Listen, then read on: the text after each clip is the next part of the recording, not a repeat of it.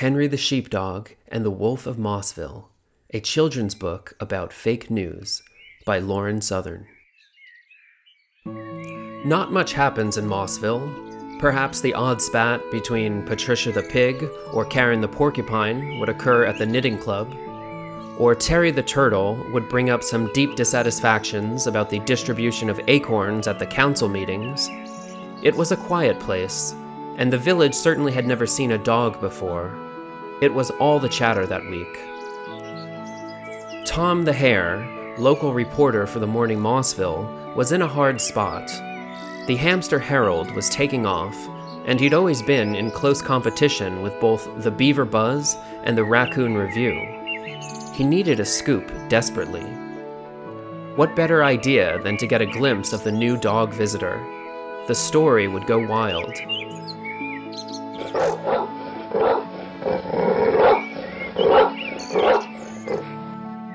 Back at Mossville, Tom the Hare was furiously writing at his typewriter. Pages flew about the room. This will be the story of a lifetime, thought Tom. New visitor, a wolf in sheep's clothing, the headline read, with a big picture of Henry the sheepdog on the front, baring his fangs. Tom the Hare began printing hundreds of copies. Then he rushed them to each shop and put sacks on doorways, in windows, and everywhere he could reach. The story began to spread like wildfire. Everyone in the village was desperate to get a copy of the Morning Mossville report. The hamsters were horrified. The squirrels were shocked. The foxes were frightened. The possums were petrified.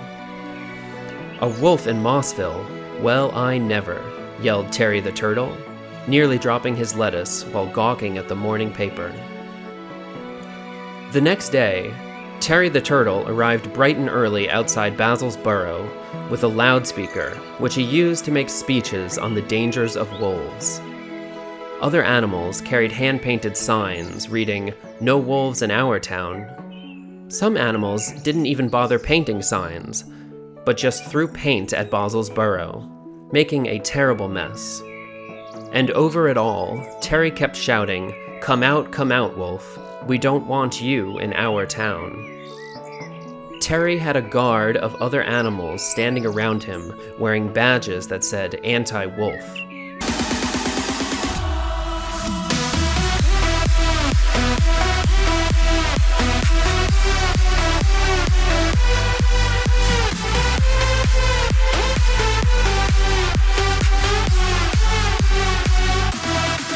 Hi, everybody.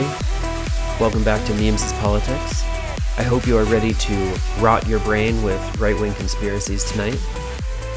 I've grown a bit used to it, so I've built up a tolerance. I'm sitting now on the floor of our new apartment back in New York. I probably sound a little bit different. We have almost no furniture, but plenty of cardboard boxes. I think this will be a little bit more of a casual stream. So we're going to talk, we're going to riff for an hour. Good to see you, Talia. Good to see you, Stock Human, in the chat. Man, where to begin for this month? There are just simply so many stories to track. Straight out of the Chart of Truth, there was a metallic monolith found in remote Utah. I'm sure you've seen this going around. People are not sure whether it's art or it's a hoax. For those of us in the art world, this looks a lot like a John McCracken piece, who's a canonized artist, shows it's Zwirner. Uh, the gallery seems to deny it, but his family, specifically his son, said that uh, this was something that he had hinted at in his practice a while ago. Payfreeze in the chat says that it's art. Do you mean it's art just in general? It's like a work of art, or like it's confirmed it's a John McCracken piece now? Because it seemed like he used to live in New Mexico, I guess somewhere that's not too far away. Blam is saying it's got rivets. Yes, I noticed that there was um, there's weld marks. What I thought were initially screw heads on the back of it. Yeah, Payfree says, oh, just in general. Yeah, yeah, happening upon this strange, unexplainable thing. It doesn't. I mean, it doesn't look up to snuff. It doesn't have the finish fetish and all of the uh, the high end, fancy mirrored finish that a regular McCracken piece would have. I did okay. So there was a there was a piece in the Times. This quote certainly caught my eye. Did John McCracken make that monolith in Utah? And they've got a side by side of the two uh, one photograph of the monolith, another photograph of a McCracken piece. I think this is in the Whitney. I'm not sure. Is that where it is? No, it's downstairs at uh, at Zwirner. Okay, fancy, fancy blue chip gallery. Yeah, yeah. So where where is this quote? They describe his sculptures as otherworldly. John McCracken's son is a photographer who lives in San Francisco, and he gave this quote to the Times He wasn't your average sort of dad. He believed in advanced alien races that were able to visit Earth. To his mind, these aliens had been visiting Earth for a long time, and they were not malevolent. They wanted to help humanity get past this time of our evolution where all we do is fight each other.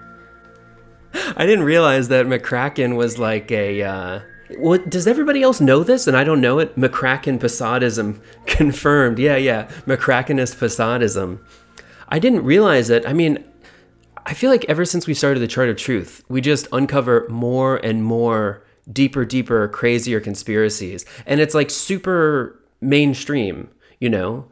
McCracken is blue chip canonized artist showing at I don't know, what would you say Zwirner is? Like the third biggest gallery in the world, billions upon billions of revenue. Like, the, I mean, they're pretty, you know, easily recognizable sculptures. They're like shiny rectangular monoliths.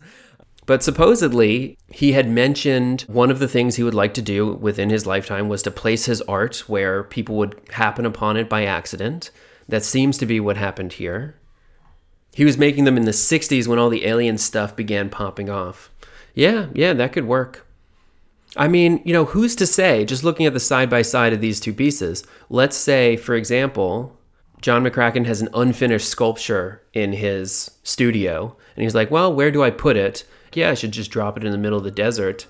Why not? Why not? Chart of Truth continues.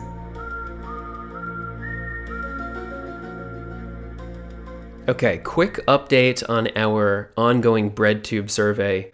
We are now almost at the end of the alphabetized list on breadtube.tv. Do send us stuff. I think we're going to continue this survey for a few weeks now. If we're not seeing it in the feed somewhere, do send it our way. Uh, I've got a running list of a few suggestions sent in from people that we'll get to. Novara is doing an AMA tonight because they just hit 100k subs on YouTube. I guess the pandemic has been good for left media, right? Let's dive into our main story this week. So, I was trying to track for a special election coverage episode all of the various crazy theories that have been going on. Today, even Trump is still tweeting about how the election has been stolen from him. A lot of those tweets have been censored to some degree or another by Twitter. Uh, so we are really hitting some kind of inflection point now where Twitter is supplanting the government as the arbiter of truth. Uh, an, an interesting thing that we've been awaiting for a little while. We'll try and go through these in order. The first major attempt at holding water for the failing presidential bid was rampant voter fraud. And there are a few videos online I'm sure I can't show this on the stream actually. People burning ballots, people destroying ballots. You gotta do what you gotta do. Fuck Trump. Got around 80.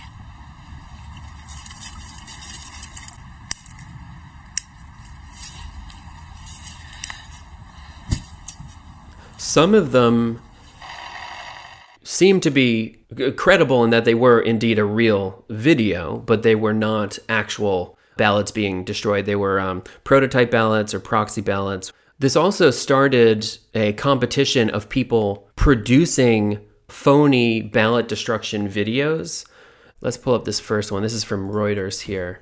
this one, this is pretty good. This guy, I mean, this is the stakes are actually pretty high, so I can't I can't really give an endorsement to this, but it's pretty funny. He's just like some shithead kid who made a phony video of people destroying ballots, and later he comments on his Facebook.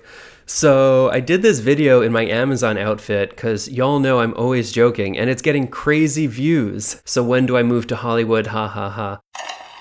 I work at the boat bailouts, which means we get your boats and we separate. So, if some of these votes happen to say, like this one, Donald J. Dumb Trump, that one just don't make it towards the mayor. Second major thread that was pushed by a lot of the right wing media, a lot of these right wing accounts, was um, a big surge of dead voters, which doesn't seem to have panned out either. The third and final meme that was given a major push in the last few weeks was the fraud jump meme. In Michigan and in Wisconsin, as the votes are being tallied, you've probably seen this depicted as two overarching lines, blue and red, and then blue towards the very end, as both curves are plateauing, unexpectedly jumps up. So around 3 a.m. and 4 a.m. in Michigan and Wisconsin, there were uh, a huge increase of 100,000 plus votes for Biden. This circulated for a few days. It didn't really seem to stick as well because there are a dozen counties where, based on how they count the votes and what districts come in at what time, the tallies do tend to jump in favor of one candidate or another if they're counting, say, for example, a metropolitan area versus a rural area and so on. But the fraud jump meme, that one pretty quickly exhausted itself. The major narrative that seems to have stuck and has now become the dominant trend, also because it was pushed significantly by Trump himself, was that Dominion, the voting machines and the software that is used in some counties, but not all, is in some way rigged for a variety of various reasons. And the claims have been shifting significantly over time. They've tried a few of them. Part of it says that the pieces were made in China and that China has been influencing the vote. One of the theories says that the data goes overseas. But it really seems like they tried out a few different options. And, uh, you know, to one degree or another, this is where they've all landed. So I tried to take a tally of all of the channels or all of the influencers that were pushing this Dominion is rigged narrative. And eventually I just couldn't keep track because it was pretty much across the board. They're all toeing the party line. But I'll just run down my list here quickly to show you how extensive it is. I have Roosh here. This is his his bit was quite funny actually. He said that uh, the reason some of the recounts took so long is because Trump won by an overwhelming margin. He won by millions upon millions, and the Democrats had to spend four days printing additional fake ballots. It's pretty good. So we've got Roosh, Ashley St. Clair, Dan Bongino, Scott Presler, John Miller, Bronze Age Pervert, Candace Owens, Nick Fuentes, Jaden McNeil, Scott Adams, Steven Crowder, Charlie Kirk, Glenn Beck, Lauren Southern, etc., etc. So it's it was pretty much all across the board from far right to mainstream, from social media to news anchor, what have you. The grifter list. Yeah, yeah. Thank you, Talia. That, that's a good name for it. Exactly. So, after trying out all the variables, this is the one that stuck. And I think it's the one that stuck because it gives you the most directions in which to point fingers. I've tried to go down some of those rabbit holes to bring back some tiny nugget of truth. I have been mostly unsuccessful, but let's try and go through some of those stories and see what we turn up. So, the infamous tweet from Trump claims that 2.7 million votes were deleted and thousands were switched. I ran down that story, trying to check and, and do my due diligence for the links and whatnot. I want to give a shout out to Ali Breland, friend of the stream, journalist at Mother Jones. He had some great coverage on this. Trump is paraphrasing in his tweet a story from OAN. And OAN is reposting a story from the Gateway Pundit. The Gateway Pundit is reposting what they call unaudited data from an analyst on the Donald.win. And the Donald.win is the forum where all of the refugees from r slash the Donald have regathered since it was deplatformed on Reddit. So a few months ago, when they were kicked off of Reddit, this is normally what happens. The mildly crazy people tend to scatter. the extremely crazy people all gather on a new forum. And this is something that I have tried to argue for quite a while, where Every platform migration thins the herd, but those that remain grow more radical than ever. In most cases, this is a very effective way of quarantining a politically dangerous faction. But usually they're quarantined because the spread of their information is some way cut off in that they don't have immediate access to the mainstream channels. But what seems to be happening here is that they found a clever way of upstreaming the process where this theory that's been posted to the Donald.win is completely unsubstantiated. It's like, it's really just one lunatic guy's theory. Let me show you what this website actually looks like. So this is the this is the post that makes the original claim from the Donald.win. And you can kind of see already these are mostly the the ravings of a lunatic with the number the amount of capital letters and and everything else here but this creates the plausible deniability that the gateway pundit can reference this and OAN can reference the gateway pundit and Trump can reference OAN and it creates this constant chain of deferral where the person at the bottom of this easily a lunatic with all of those alarm emojis. But everyone can kind of say, you know, this is unaudited data. It's from a private analyst. We don't know if it's true or not. It certainly doesn't seem like deplatforming this group made them any less influential, right? Like the point of deplatforming is supposed to protect the political body from the most extreme elements. Clearly, that's not working here because it went from this anonymous poster that we're looking at right now on the screen, this anonymous poster on the Donald.win to the president's Twitter.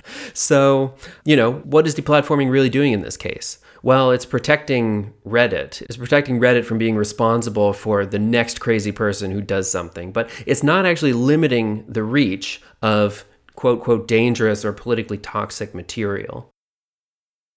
So this story gets quite a bit deeper, but let's just look through these really quickly. I want to show, okay, these paste bin. Can we find the JPEGs? Okay. So this is the proof, actually. This is what you're looking at here on the screen. This is this is supposedly the proof. What happens is that periodically, as the machine, the Dominion machine, is calculating the votes, it spits out these time stamped updates. And you can see here Trump D versus Biden J. That's how they're listed in the system. And the total number of votes here is 573,857. The following total is 574,417. But the ratios for Trump and Biden have moved marginally further apart, meaning the allegation is that votes for Biden in this system somehow secretly are being additionally weighted in that if you were to walk in and cast a vote for Donald Trump, it would tally your vote as 1.0. And if you were to walk in and cast a vote for Joe Biden, it would tally your vote as 1.1 or something like that. They're saying that there's an additional weight to the Biden votes because, as you can see on the numbers here, the ratios have marginally shifted in a way that is disproportionate to the vote tally. So they've gotten an additional thousand people, and the 0.005 margin has shifted in favor of Biden, which is disproportionate to the thousand votes accumulated in between the two timestamps Specifically, we're looking at 151.26, 151.52. There's a few of these, so let's just go through them quickly. I wanted to hover on that one so we could look at the pattern, but they seem to to plot this throughout a number of different updates. These are the periodic updates that. Um, oh wow, some of these screenshots have been taken down. Okay, so here we've got another one. This is check-in 187 and check-in 188, and you see a similar thing happen again. Keep in mind, Trump is winning still in all of these status updates, but they're just marginally, marginally picking up a bigger percentage for Biden, or, or, rather, I should say, a smaller percentage for Trump.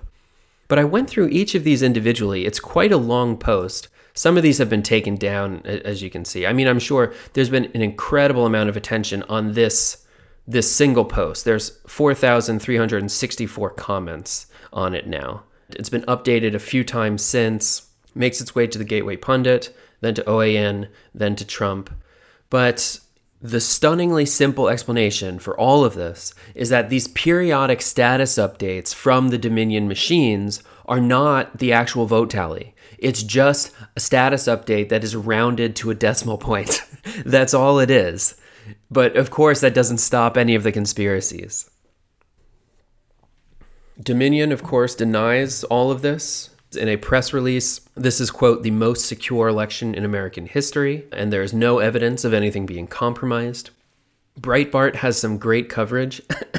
Breitbart has some great coverage. If you go back to 2019, both Elizabeth Warren and Amy Klobuchar were on a high horse about how, how Dominion voting machines could easily be hacked and how the whole system was insecure. So they've really been running with that one. It's quite entertaining.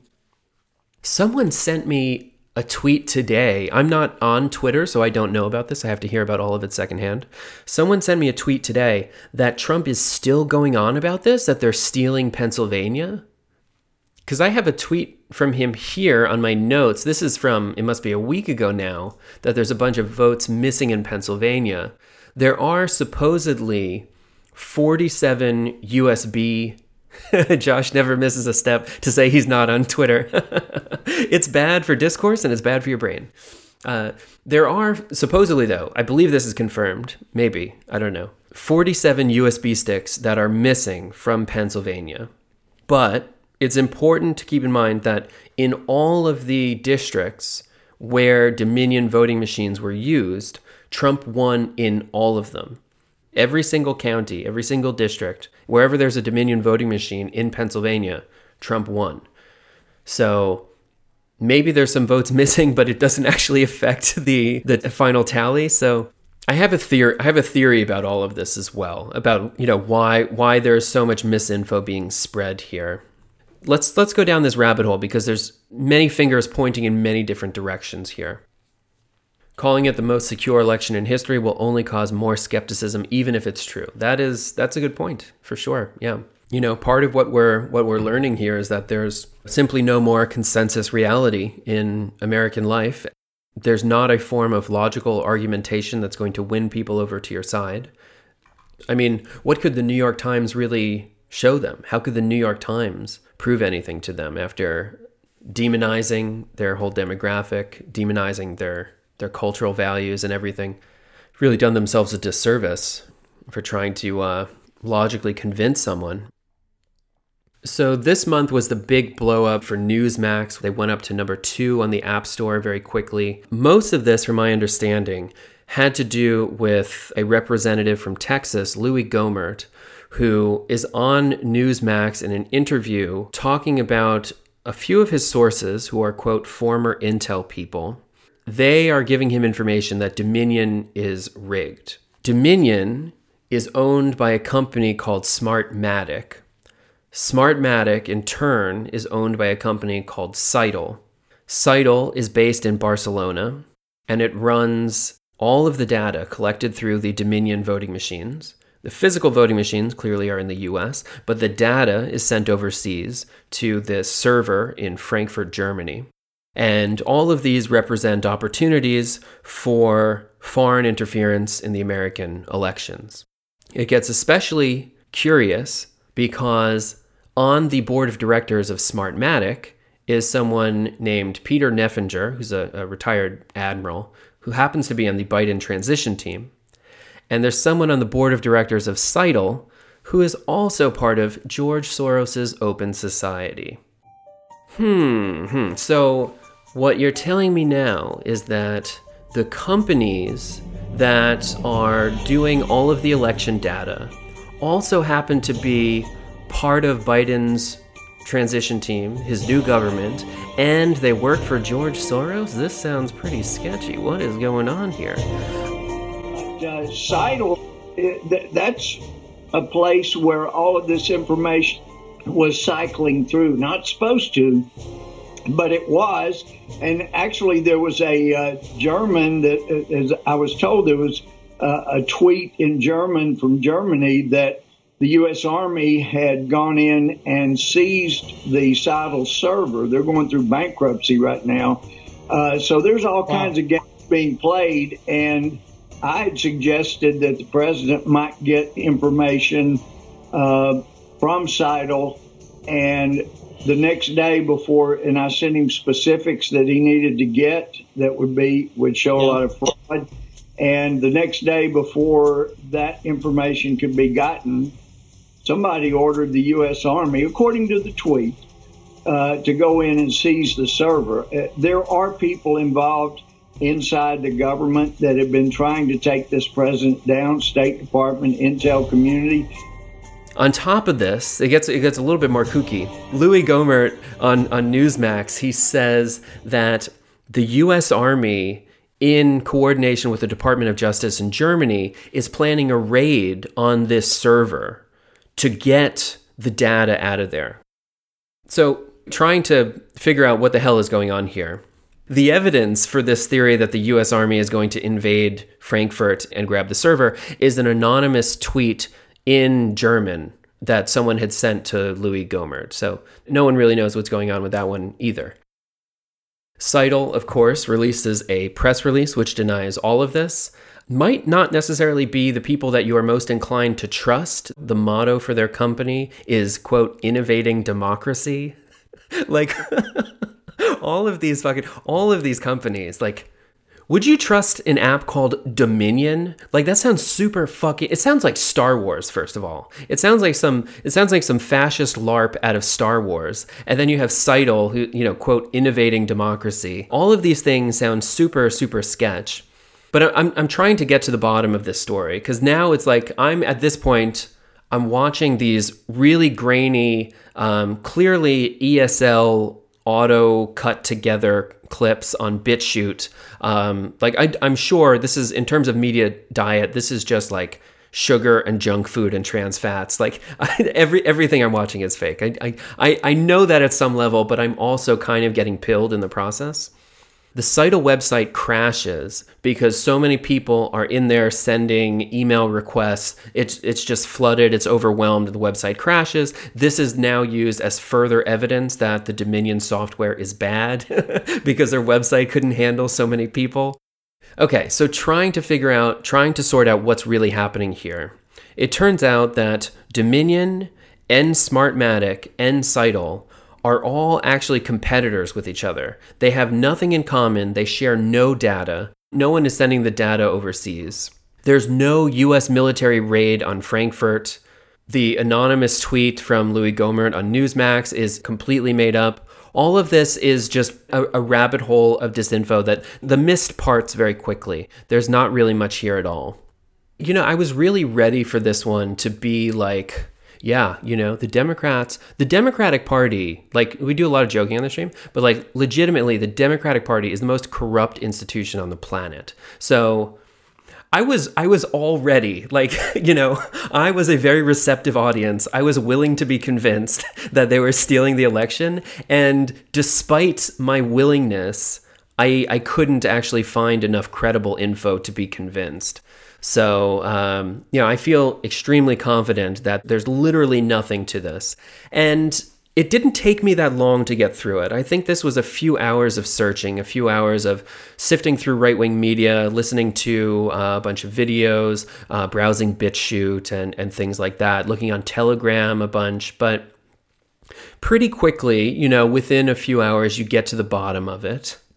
a few hours? Lol that's a while. I'm actually i'm really i'm really i've spent days looking at this. I i have a problem. I can't i can't tear myself away from right-wing media. Um so so what's going on here? If it's very clearly false and you can get to the bottom of that you know me not being an investigative journalist or whatever how are all of these right wing channels, all of these influencers that I mentioned before, why are they all toeing the party line if it's clearly fake?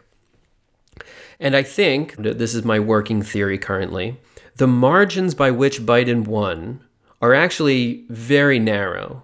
This, this tally, keep in mind, is outdated, but a margin of around 15,000 people in a few different counties could have flipped the results the other way, and Trump would have won. So, my thought for this is that these right wing channels, these right wing influencers, are at some level aware that they're shilling a lie, that they're telling a fiction. But the the objective here is to sow enough disinfo that they can build a life raft for Trumpism and they can survive for another few years and they can make a comeback in 2024.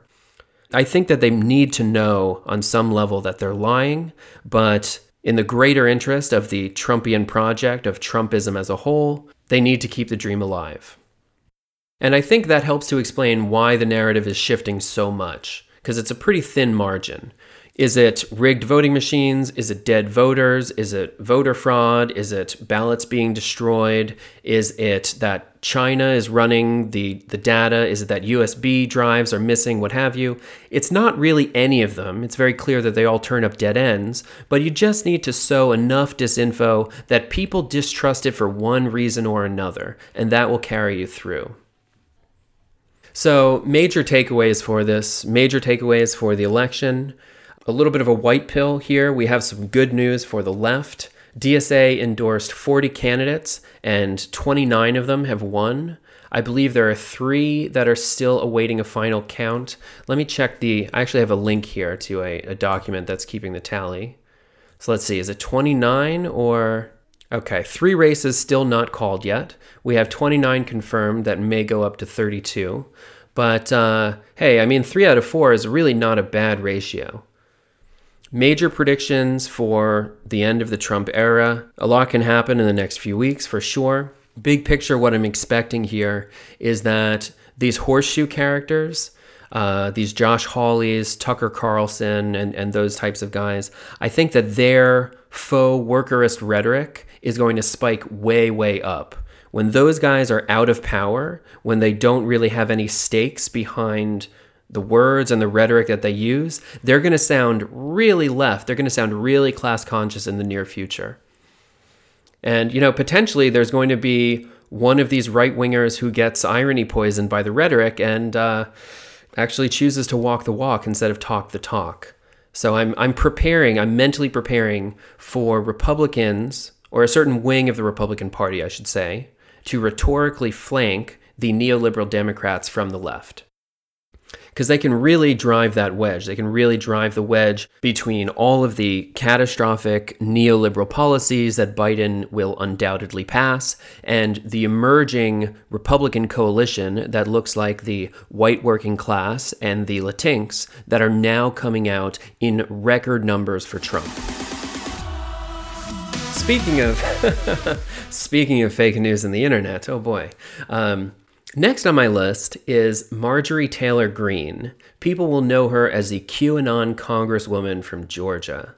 She is the full blown stop the steal. Charlottesville was planned by the elites. Uh, she has said some really, really crazy things. Her social media is an artwork. It's re- it's really incredible. She has she has a gift for the caption. I, can say that for sure.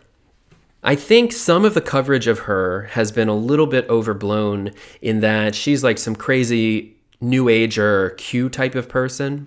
She is, I think, a pretty savvy operator, actually. For all of the dumb stuff that she says, I think she's a pretty smart operator because uh, she's been distancing herself from Q for quite a while, for like a year and a half at this point. She's still labeled as the Q person, of course, but she now has this built in plausible deniability that, you know, I was just friendly to those things, but I didn't really believe in them. I think Q is a bunch of misinfo. This is a quote, there's a quote of hers from this is at, le- at least a year plus, where she described Q as being misinformation. And the way that she chose to do this is actually, I think, very tactical she was saying Q is misinfo not because the elites aren't smuggling adrenochrome and doing uh, you know sex cults and and whatever like you know all of that stuff is true but uh, Q was inaccurate in his predictions of a red wave during 2018. So during the midterm elections, Q had predicted a huge turnout for Republicans. That didn't pan out. And Marjorie, very tactically, very intelligently, and strategically, distance herself from Q by saying that uh, you know his his election predictions were misinfo, and that's why she doesn't trust him anymore. So she gets to hold on to all of the crazy stuff, but she also gets the soundbite out there that she's you know now broken with with Q. Let's take a look at a few of her few of her posts here. Oh my god, this is so good. These are so good. Bring your big toes to touch the back So- of your neck. Yeah, big toes to touch. You got Oh my God, this- So three-legged dog. Okay, so this is a bunch of um, bloodless cosmopolitan liberals that should probably all be in gulag.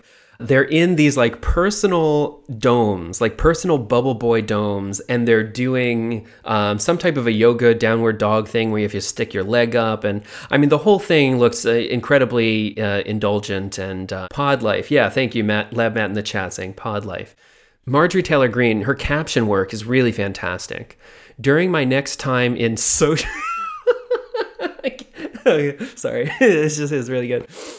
During my next time in socialist occupied DC, will there be a bubble provided for me to lift weights in?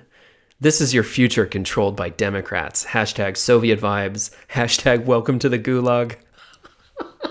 I forgot about that one. Hashtag welcome to the gulag. Damn. Pretty, pretty good stuff, I gotta say. Uh, we looked at we looked at this one on the stream before. This is her next to, uh, I guess, a, a police officer fully decked out in body armor. Her caption reads Due to BLM slash Antifa terrorist violence, I thankfully had a police escort from the Trump Hotel to my lift last night. The streets of DC were a war zone, but I was left defenseless because of anti gun Democrats who run this city. I will work every day to end gun free zones. Seeing how the platforms have treated the last few weeks, how they've treated the election in general, we are approaching some kind of a point where I think if the Republicans win the presidency next time around, these platforms are going to be regulated into smithereens. They're going to be, at the very least, broken apart into different competing companies. At the most, they might be nationalized. And that would be really the inflection point for the faux workerist rhetoric of the Josh Hawleys and the Tucker Carlsons and what have you. In the meantime, Marjorie Taylor Greene is, I think, a smarter actor than most people have given her credit for. I, I mean, she she knows how to rile people up. She has the Q constituency appropriately folded into her base without needing to explicitly come out in support of those things. Uh, it, it strikes me as, as very effective strategy. Laura Loomer walked so Marjorie Taylor Greene could run. Laura Loomer, by the way, almost 40% of the vote. Like, she did not. Like, you remember when Sargon of Akkad ran and he got like 1.5, like these meme candidates who are social media celebrities first and politicians second? She had the, had the opposite. I mean, she came in with, I think, at the end, 39.5% of the vote. And Sloan 94 in the chat says, I'm looming. That's pretty good. I can't believe I haven't seen that one before. That seems like it's uh, uh seems like it's begging to be made. Yeah. Oh, because we were just chatting with Brad. Uh, Laura Loomer, by the way, deplatformed from everything that exists. She's deplatformed from Uber Eats. That was that was the big one. And now she's been kicked out of Petco in a recent post. She really is yeah, Laura Loomer walked so Marjorie Taylor Greene could run. I think that's the takeaway here. I wanted to end the stream here with something I've been thinking about for a few weeks, in part spurred by the documentary we watched in the Discord channel, Arguing the World. We'd mentioned this on the last podcast. I wanted to put a big frame around this conversation and respond to a general right wing criticism that quote, the left does not exist. That there is actually no such thing as the left now, at this specific stage of historical development. Because all of this work of political education and recruitment online, if we don't take this criticism seriously, we're going to lose people, we're going to lose hearts and minds in general. As Destiny the streamer once said, you are responsible for how people misinterpret you. In general, there are two conspiracies running through American society. The right wing version of this is that the ruling class and the working class are colluding against the middle. I'm borrowing a big chunk of this from Elizabeth Bruenig. And the right wing conspiracy, the right wing narrative, begins at immigration pushing wages down, all the way to the great replacement and all the rest of it. There's also a left wing version of this conspiracy that the ruling class and the middle class is colluding against the underclass. And that looks like people in red states voting against their economic self interest. It looks like white supremacy and everything else under that umbrella. So the right will tell you that the ruling class and the working class are in collusion against the middle. The left will tell you that the ruling class and the middle class are colluding against the bottom. And both of these are partially true. And so I think part of what we're watching now, I'm paraphrasing some of this from Chris, Chris Cutrone, that what is being played out through the Democrats and through the Republicans is an infra ruling class conflict between finance capital and productive capital. Finance capital is Wall Street, it's pharma, it's intellectual property. Productive capital, on the other hand, is manufacturing, it's small business, etc. It's it's hard, tangible products. And very roughly, this infra ruling class conflict is divided between the Democrats and the Republicans. And so when we look at these right wing criticisms of the left and they say something like, all of the all of the anarcho-communist wing uh, all of the antifa people you know they can't really ever pass any of their ideas. There is no policy. If you ask an anarcho communist, you, you know, how does communism work? You get a 45 minute explanation that makes little to no sense. The people within the group can't really agree on it. And instead, what they do is they just seem to pave the way for general run of the mill neoliberalism. That is the critique from the right. And as people who who really do believe in the theoretical part of it, who who believe in all of these foundational tenets of Marxism and and want to see that class analysis take place, uh, I do think we are overdue for a serious recollection of who are we fellow travelers for right now, and what the documentary the other week brought up for me is that eventually, over the next few years, these two competing belief systems, meaning in this case, the interests of finance capital and the interests of the working class that currently make up the constituency of the Democratic Party, there's going to be a wedge driven between them. Maybe it's the workerist rhetoric of Josh Hawley and Tucker Carlson. Maybe it's something else.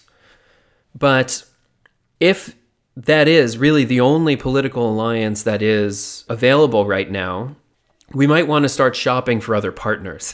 If we look and we take a wide historical view, most successful revolutions have some element of an infra ruling class dispute. And there's a section of the ruling class that makes a uneasy alignment with a radical insurgent group and this is used to topple the existing political structure and install a new one. But the radical group never really gets to take power. It's just the ruling class interest that they find themselves in alliance with. And we're constantly talking about this political realignment that may happen in the next few years. The element of the ruling class that we would want to be realigned with would be the productive capital that is currently in bed with the Republican Party rather than the finance capital that seems to be steering the Democratic Party. Eric says, agree, been feeling this way about a potential party split in 2024. This is part of the culture war, it's part of the rhetoric.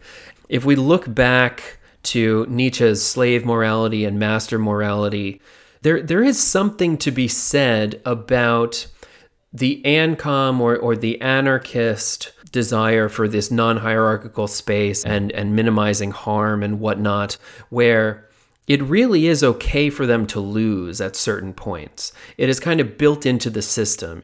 And so this alliance between the radical anarchist underclass and the finance capital overclass uh, is very comfortable in, in a moral sense in that once their candidate finally takes office, they can then lose their ultimate objective of pushing their candidate left because if you were to ever really take power, then you would be responsible for all of the evils of the system. So I found myself wondering the coming wedge and the coming realignment that's going to reshape the parties as we know it, and what all of the pieces in the puzzle happen to be now. There's going to be some uneasy alliance between the middle class, the working class, different elements of the ruling class, and what stands the best chance in the future. Big picture analysis here I don't think we're going to be able to win Medicare for all in the electoral field, unfortunately. And so, what we need to be looking at is as America is competing with all of these other nations, there's going to be an internal assessment that says, why are we spending 20% of our GDP on healthcare that just goes to a very narrow portion of the ruling class?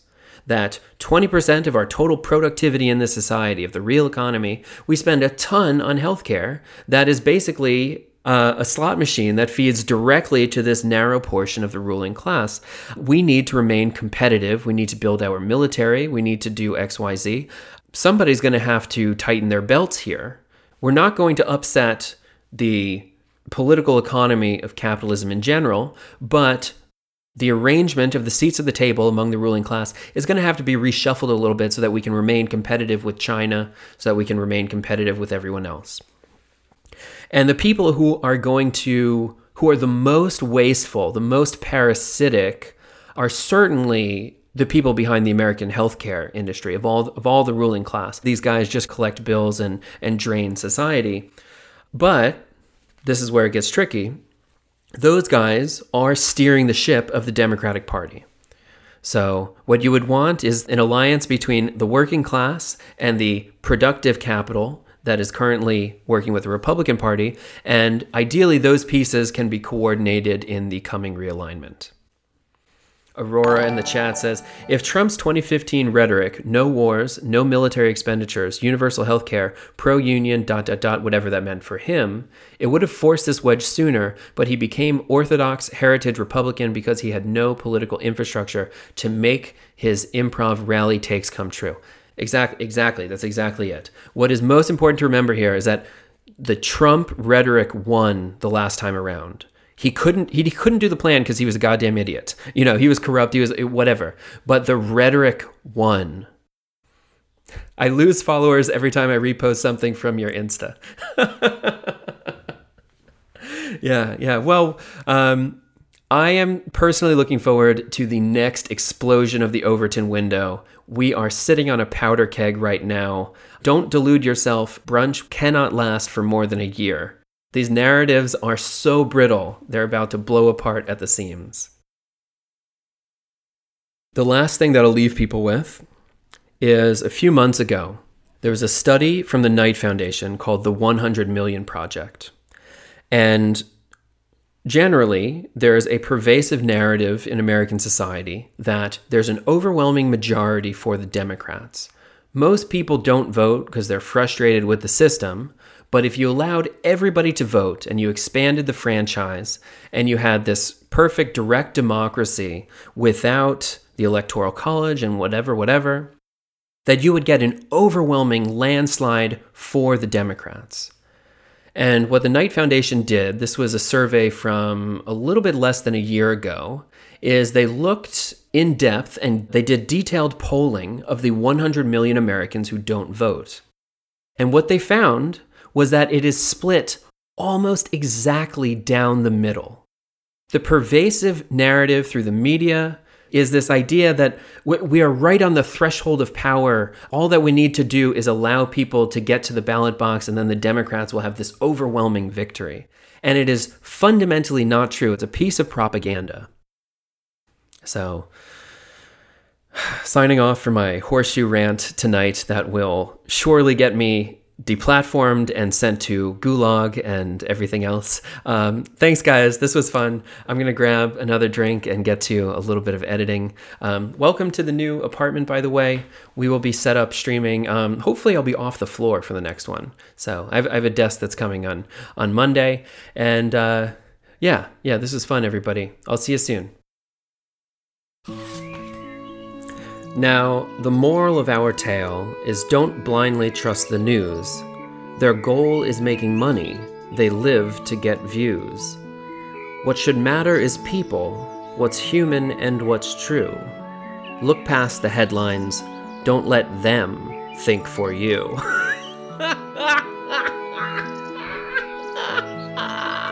what? Holy shit. Holy shit.